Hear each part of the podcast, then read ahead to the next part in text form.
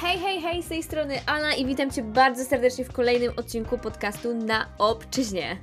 Zanim przejdziemy do dzisiejszego odcinka, chciałam Ci tylko powiedzieć, że mam dla Ciebie prezent. Jeśli zmagasz się z barierą językową i chcesz się nauczyć nowego języka na własną rękę, bez ślęczenia przed książkami i godzinami, to zapraszam Cię na stronę alana obczyźnie kropka com, gdzie znajdziesz mój przewodnik, w którym zapisałam wszystkie moje najskuteczniejsze sposoby, jak sama przełamam barierę językową żyjąc w Wielkiej Brytanii. Nieważne, którego języka chcesz się nauczyć, moje wskazówki są uniwersalne. Wejdź na alana obczyźnie kropka com i u góry strony jest zakładka bariera językowa. Tam znajdziesz mój przewodnik. A teraz zapraszam Cię do wysłuchania dzisiejszego odcinka.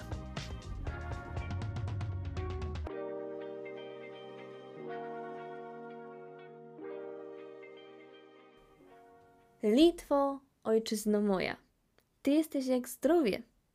Ile Cię trzeba cenić, ten tylko się dowie, kto Cię stracił. Każdy z nas pewnie nie raz i nie dwa słyszał te słowa w swoim życiu. Dobrze też wiemy, kto napisał te słowa, bo otóż napisał je Adam Mickiewicz w epilogu do Pana Tadeusza. Dzisiejszy odcinek poświęcę dwóm przedstawicielom polskiego romantyzmu. Adam Mickiewicz i Juliusz Słowacki. Są to, to jest dwóch najwybitniejszych poetów em, polskiego pochodzenia i w naszej polskiej kulturze, em, że tak powiem, narobili dużo hałasu. I tak naprawdę nie tylko łączy ich z nami to, że, że też byli Polakami, ale oni też wyemigrowali z kraju. Możliwe, że wiele, wielu z nas pamięta o tym z lekcji języka polskiego. Otóż ja w W listopadzie zeszłego roku pojechałam, pewnie już wiecie o tym, pojechałam do Muzeum Emigracji, gdzie nagle przed moimi oczami pojawił się portret Adama Mickiewicza i Juliusza Słowackiego. I przypomniała mi się nagle moja nauczycielka języka polskiego, która mówiła właśnie o tym e, i o tym, jak emigracja wpłynęła na ich poezję i na ich utwory, bo tak naprawdę większość ze swoich twórczości stworzyli właśnie żyjąc na emigracji, czyli poza granicami naszego kraju. Więc weźmy najpierw pod lupę Adama, Adama Mickiewicza. Adam urodził się w tysiąc siedemset dziewięćdziesiątym ósmym roku. Mam wrażenie, że był takim trochę erudytą, bo nie tylko jakby dobrze władał językiem, znał wiele języków, tak naprawdę mówiąc, bo był też tłumaczem różnych rzeczy i pisał w różnych językach, ale też miał w sobie taką stronę ścisłą, w sensie takim, że on w szkole na przykład uczył się z rozszerzeniem matematyczno-fizycznym, więc wydaje mi się, że też lubił, lubił te tematy, chociaż ta właściwie jego kreatywna strona jakby trochę bardziej go pochłonęła przez to, przez to co tak naprawdę w życiu, w życiu robił. I od młodych lat Adam był aktywny politycznie i działał politycznie. I w wieku dwudziestu sześciu lat został wygnany z kraju, z z możliwością wybrania sobie miejsca, gdzie chce pojechać i pojechał do Rosji. Mieszkał przez moment w Rosji, potem przyjechał do Niemiec, um, był też we Włoszech, w Szwajcarii, um, ale w tysiąc osiemset trzydziestym drugim roku, czyli mając trzydzieści cztery lata, osiadł się na stałe w Paryżu, gdzie głównie pracował jako profesor literatury słowiańskiej na jednej z szkół, ze szkół w Paryżu. Co też warto nakreślić, jeśli chodzi o Adama Mickiewicza, to to, że gdziekolwiek pojechał, to działał politycznie i był naprawdę aktywny, prowadził taką aktywną działalność publicystyczną, czyli, um, czyli używał słów tak naprawdę, by wyrażać swoje idee i nie bał się używać Nie, nie bał się używać języka i słów jako pierwszej formy komunikacji i mimo tego, że my robimy to owszem na co dzień, podcast jest jedną z, formą z wypowiedzi, tak? On używał tego aż nadmiar i sam, samo to jak, jak się wyrażał, jakich słów używał było charakterystyczne, jeśli chodzi o Adama Mickiewicza. Więc gdzie nie pojechał, to albo pisał do jakichś magazynów, do jakichś gazet i był redaktorem, publicystą, albo wykładał gdzieś na, na, na, przy jakichś szkołach.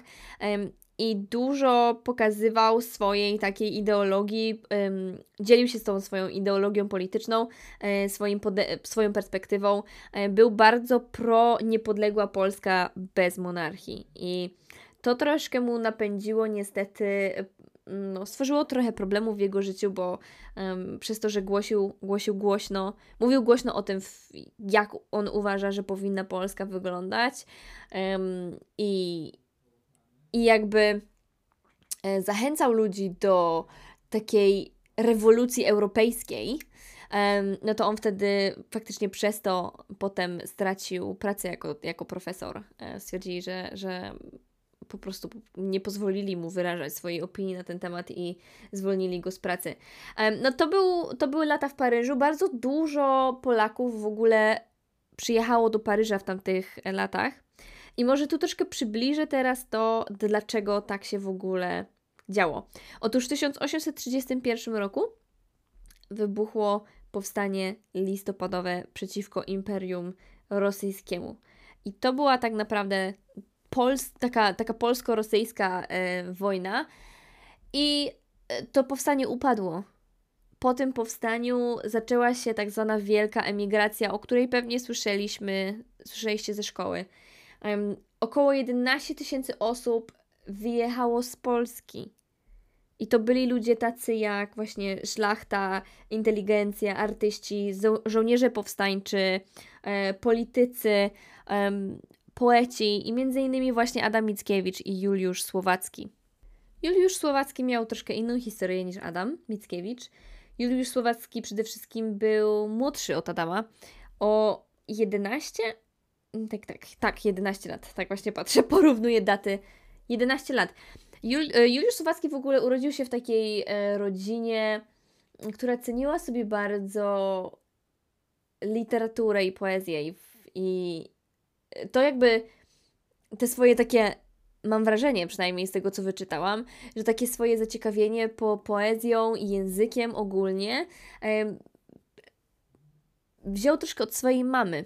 Jego mama tw- odprowadziła coś na, na kształt takiego salonu literac- literackiego, gdzie spraszała różnych ludzi, em, Polaków, którzy się znali na literaturze, którzy no, byli taką polską inteligencją i, i lubili w ogóle rozmawiać na temat y, takich, takich rzeczy i, y, i sprowadzała ich po prostu wszystkich do tego swojego salonu, gdzie mogli się swobodnie wyrażać y, i po prostu rozmawiać na, na interesujące ich rzeczy. Y, I tak Juliusz Słowacki i Adam Mickiewicz poznali się po raz pierwszy. Spotkali się faktycznie w życiu po raz pierwszy. Juliusz z innych, z innych powodów opuścił Polskę niż Adam, ponieważ e, Juliusz zaczął się bardzo udzielać w takich... Podjął pracę w jakimś takim biurze dyplomatycznym e, i w ramach misji dyplomatycznej po prostu e, wyjechał z Polski i pojechał do Londynu. E, w ogóle z takich ciekawostek powiem szczerze, że e, to też właśnie się wszystko działo w latach właśnie tego tysiąc osiemset trzydziesty pierwszy do tysiąc osiemset trzydziestego drugiego, um, gdzie tak naprawdę w tym tysiąc osiemset trzydziestym pierwszym um, to powstanie listopadowe upadło. I Juliusz pojechał z misją po prostu do Londynu. I fakt tego, że tak naprawdę naprawdę duża część tej takiej polskiej inteligencji, która wyjeżdżała w ramach tej wielkiej emigracji, osiedlała się w Paryżu. Właśnie, wszyscy jechali do Paryża. Przynajmniej duża większość z nich. I Juliusz pojechał najpierw do Londynu, żeby załatwić tam te sprawy, które miał załatwić. I potem przyjechał do Paryża. No bo jednak tam była duża część, e, duża część Polaków, duża społeczność polska. I nie spodobał mu się Paryż. po, po zobaczeniu Londynu nie spodobał mu się Paryż. Także hmm, nie wiem, jak to oceniacie. E, myślę, że obydwa, obydwa miasta mają w sobie dużo do zaoferowania. Um, ale w przeciwieństwie do większości Polaków, którzy do Paryża przyjeżdżali, Juliusz nie został tam długo. Pojechał, pojechał do Szwajcarii. I powiem szczerze, że ja się jakoś tak bardziej utożsamiam z Juliuszem Słowackim, ponieważ ewidentnie on miał jakiegoś takiego mm, w sobie taką jakąś chęć nie tyle poznawania świata, jak i poznawania siebie samego. I to mi się bardzo w Juliuszu podoba, bo on pojechał do Szwajcarii, gdzie zaczęła się jego taka wędrówka. I bardzo często słyszymy właściwie na języku polskim, właśnie na lekcjach z języka polskiego, jest ten pod, motyw takiego tułacza, takiego podróżnika w, w poezji Słowackiego się gdzieś tam pokazuje, ponieważ on tak naprawdę takie życie właśnie prowadził. I przez naprawdę dobrych kilka lat on zwiedzał po prostu świat. Miał takie wędrówki górskie po tych szwajcarskich górach. No, wyobraźcie sobie, jakie on musiał widoki piękne oglądać. I te jeziora szwajcarskie. Wiem, że jakaś część z Was słuchająca mojego podcastu jest właśnie w Szwajcarii, więc Wy to naprawdę dobrze wiecie i znacie, znacie te piękne widoki szwajcarskie, więc to połączenie takie z naturą wpływało na Juliusza w taki sposób, że on tworzył poezję. O, to jest fajne. Oprócz tego, że, że zwiedził właśnie Szwajcarię, to naprawdę zwiedził kawał świata i tak wymienię Wam kilka miejsc, w których był.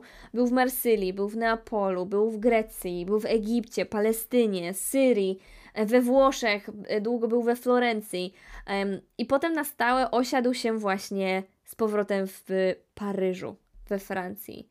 Więc fajne jest to, że zanim on podjął taką jakąś um, decyzję, gdzie chce być, to faktycznie zwiedził, zwiedził i zobaczył kawał świata. I to mi się akurat u Juliusza bardzo, e, bardzo podoba, bo ta natura i ta, te, te podróże i um, te obcowanie z naturą i ta taka tułaczka inspirowały go do tworzenia, e, do tworzenia swoich utworów, swojej poezji. Przeczytałam też, że jak już się osiadł w Paryżu, to wielokrotnie spotykał się właśnie z Adamem Mickiewiczem, więc jakby ta ich znajomość, mimo upływającego czasu, nadal gdzieś tam trwała.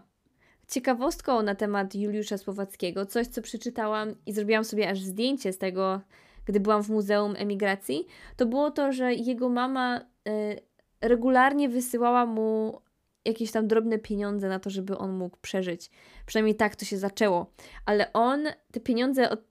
brał i inwestował je na paryskiej giełdzie. I w takim momencie dało mu, dało mu to po prostu niezależność finansową. Dzięki temu on nie tylko podróżował, ale i umożliwiło mu to wydawanie własnej twórczości na własną rękę. Więc okazuje się być nie tyle sprytnym, jeśli chodzi o samą poezję i właśnie tą kreatywną e, część naszej osobowości, ale też e, naprawdę trzeźwo myślał, jeśli chodzi o, jeśli chodziło o finanse. Taka największa różnica między Adamem a Juliuszem wydaje mi się, poleg- że polegała na tym, że Adam był taki bardzo patriotyczny e, i działał tak bardzo politycznie i na pewno też, też pewnie słyszeliście już, że gdy był we Włoszech, to nawet zebrał swój Legion Polski, tak? Czyli jakąś tam jednostkę wojskową ym, i chciał, chciał wzburzyć tą polską rewolucję i jakby naprawdę się działo w nim to gdzieś, tyliło się, ta, tyliła się taka dusza wolnej Polski i do tego, do tego Adam Mickiewicz bardzo, bardzo zachęcał.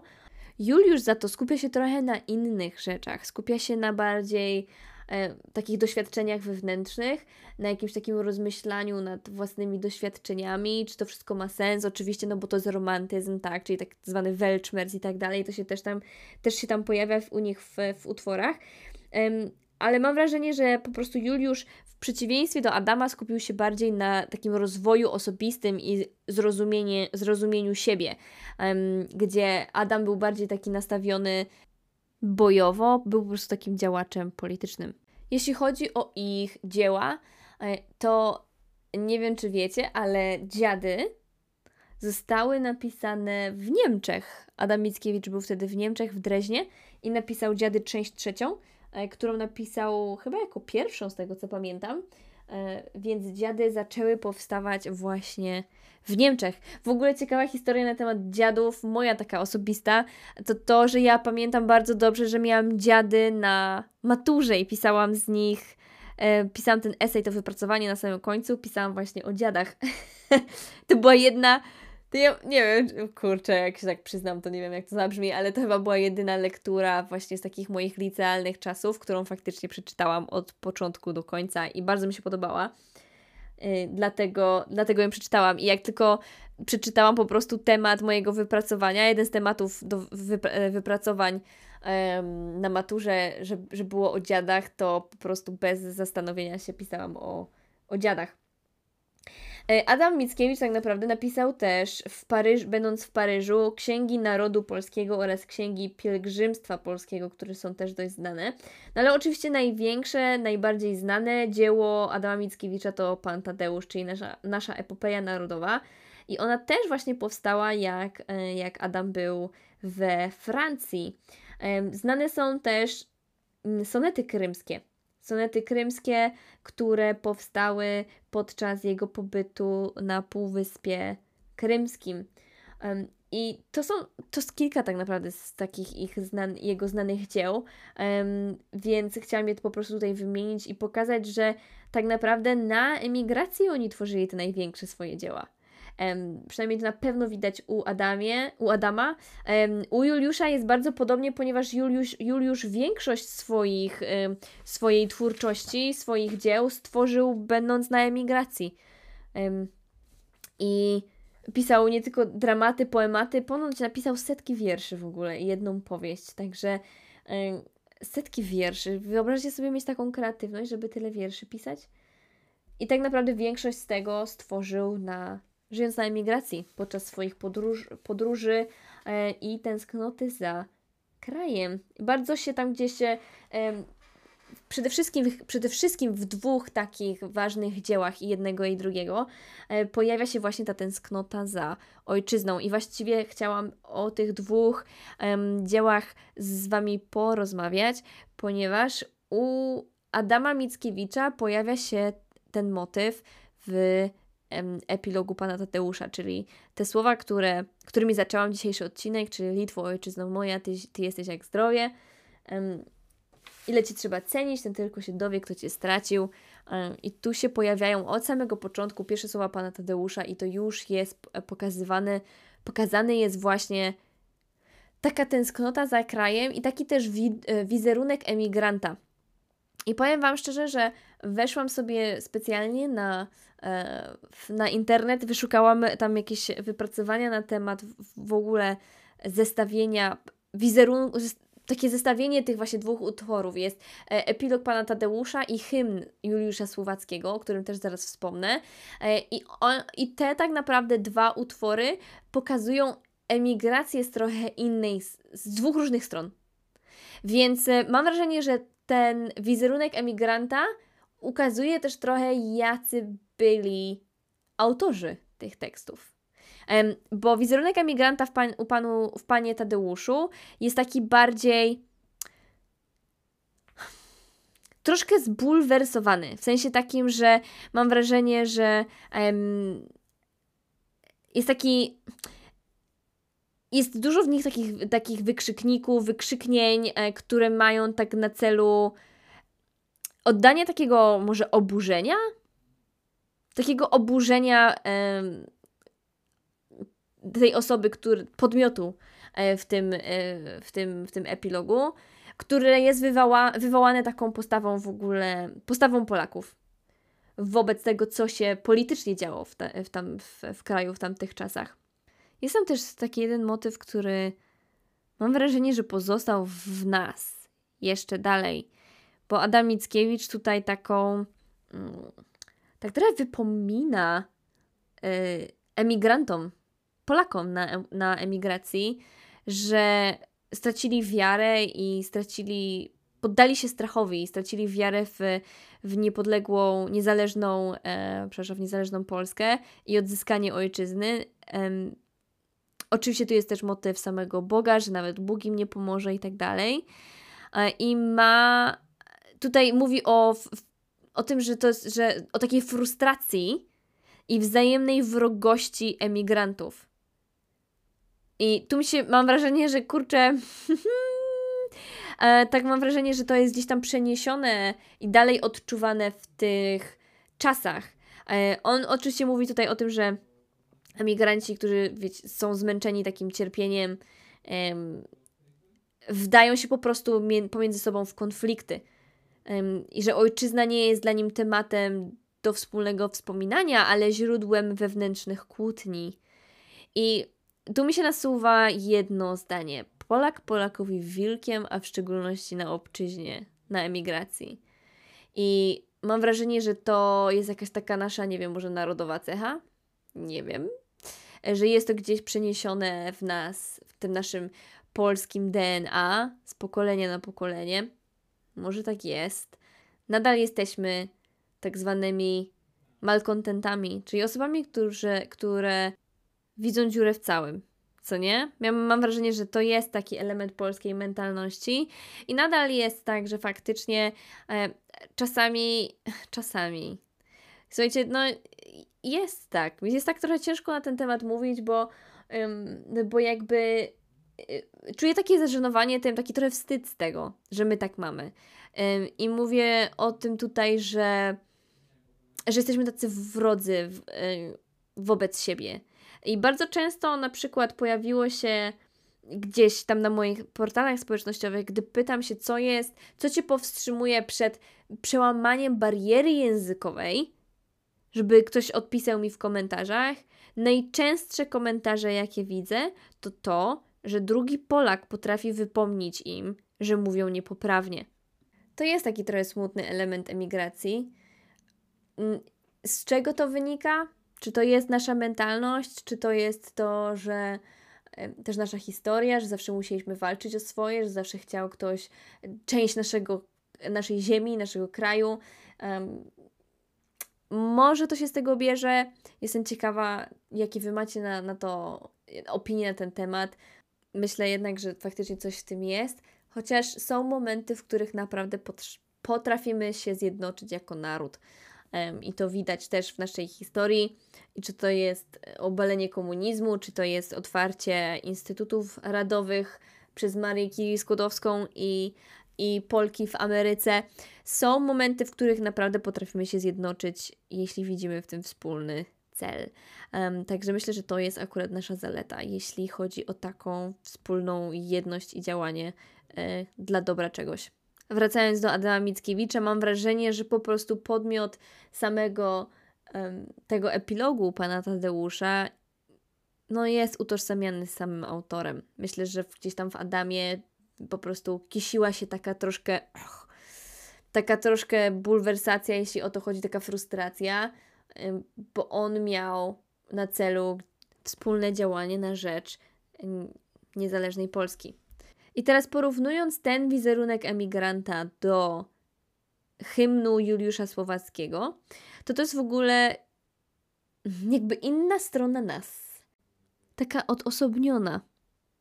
Ta, taka, mam wrażenie, troszkę zagubiona w świecie, w sensie taka, że zastanawia się, jaki jest sens tego wszystkiego, jak czujemy się tak zagubieni, czujemy taką pustkę, bo nie wiemy, gdzie jest nasze miejsce, gdzie jest, gdzie jest nasz dom.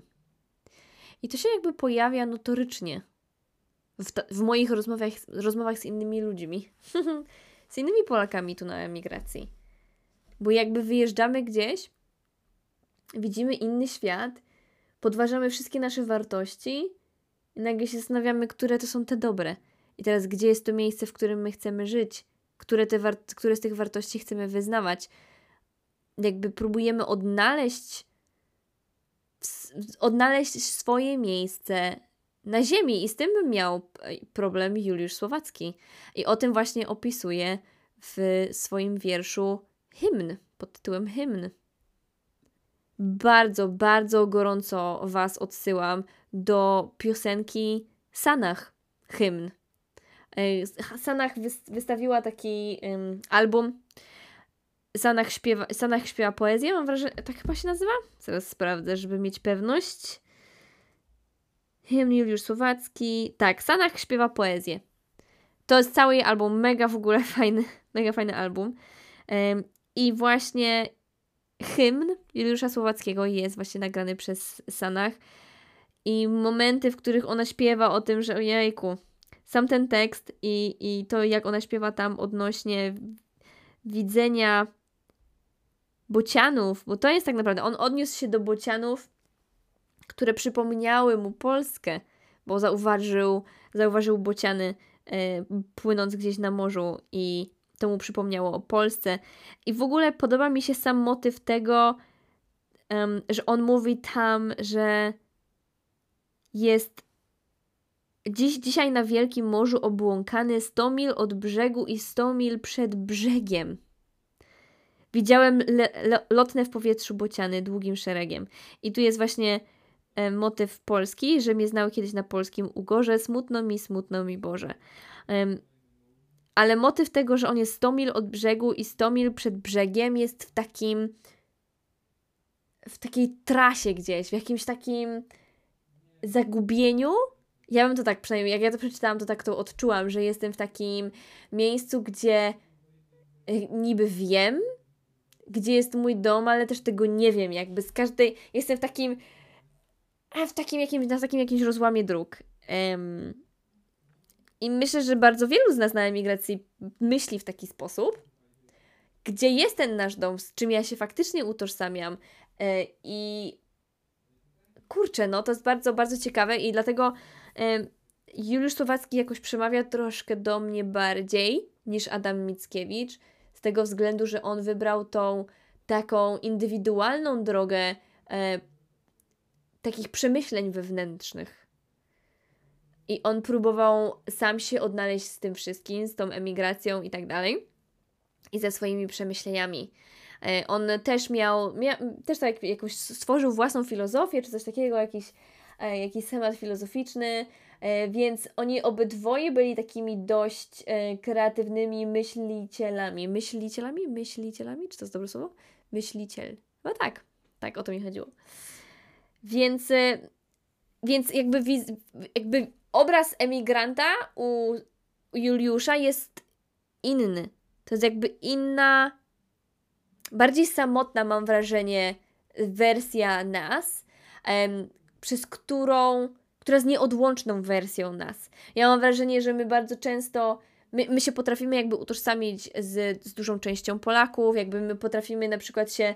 Em, potrafimy się dobrze czuć w gronie Polaków, bo oni wyznają jakby te same wartości, co my, byli wychowani w taki sposób, więc jakby od razu łapiemy z nimi lepszy kontakt, tak? No przede wszystkim rozmawiamy tym samym językiem, więc, em, więc łatwiej nam jest nawiązać relacje i bliższe relacje z Polakami niż z innymi nacjami. Mam też takie wrażenie. Em, więc jakby otaczając się Polakami, czujemy się bezpieczniej, automatycznie. Em, I mam wrażenie, że Adam Mickiewicz mieszkał w takiej, tam właśnie w Paryżu, gdzie była taka duża polska społeczność. Mam wrażenie, że on mieszkał właśnie w takim, takim otoczeniu i, i działał politycznie na tyle, żeby zjednoczyć tych wszystkich Polaków do wspólnego działania, co niekoniecznie mu się udało niestety. A Adam, a przepraszam, a Juliusz Słowacki był takim wolnym elektronem. On podróżował, poznawał nowych ludzi, um, i doświadczał życia z różnych, z różnych stron, z różnych aspektów, z różnych perspektyw. I o tym, co przeżywał w środku na temat, na temat siebie, na temat świata, na temat e, religii, e, na temat duchowości.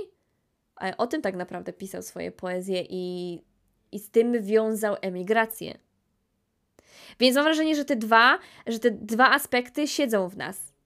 Obydwa. Mam takie wrażenie. To jest tylko kwestia tego, na, na czym się bardziej skupiamy w sumie i co jest dla nas ważniejsze. To już jest taka naprawdę indywidualna sprawa. Ale to faktycznie jest coś, co hmm, co można wyczytać z tych ich z tych ich dzieł, z tych ich twórczości. I słuchajcie, najfajniejsze jest to, że oni hmm, oni pisali te swoje najlepsze dzieła będąc na emigracji.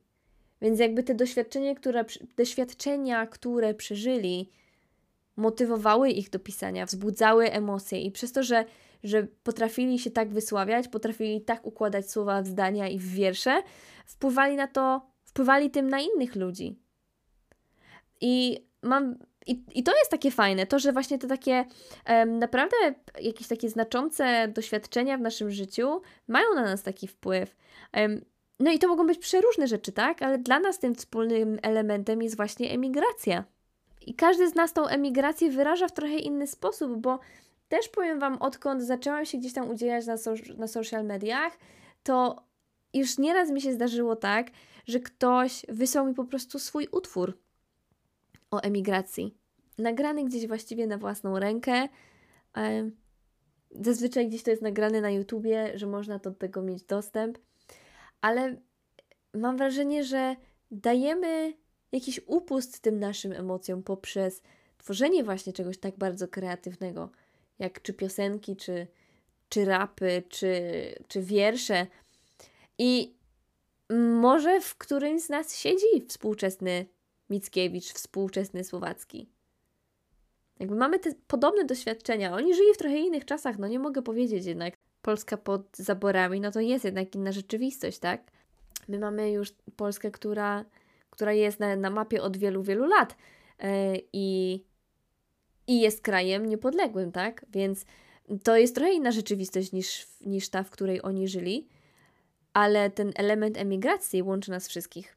Tak już na sam koniec chciałam um, tylko powiedzieć o tym, że i Juliusz Słowacki, i Adam Mickiewicz zostali pochowani na Wawelu. Są na Wawelu, pochowani nawet obok siebie, w krypcie Wieszczów Narodowych. Także tym naszym Wieszczom Narodowym dedykuję nasz dzisiejszy odcinek. Dzięki za wysłuchanie odcinka podcastu Na Obczyźnie. Jeśli jest to temat bliski Twojemu sercu i masz ochotę posłuchać takich treści, zapraszam Cię tutaj co tydzień w środę. Kliknij obserwuj bądź subskrybuj, żeby być na bieżąco. A jeśli masz problem z barierą językową, to hej, mam dla Ciebie prezent. Wejdź na alana obczyźnie kropka com, żeby ściągnąć moją listę najlepszych według mnie aplikacji do nauki języka obcego. Ściągaj za darmo i korzystaj. A tymczasem słyszymy się za tydzień w środę. Ściskam z daleka. Ala.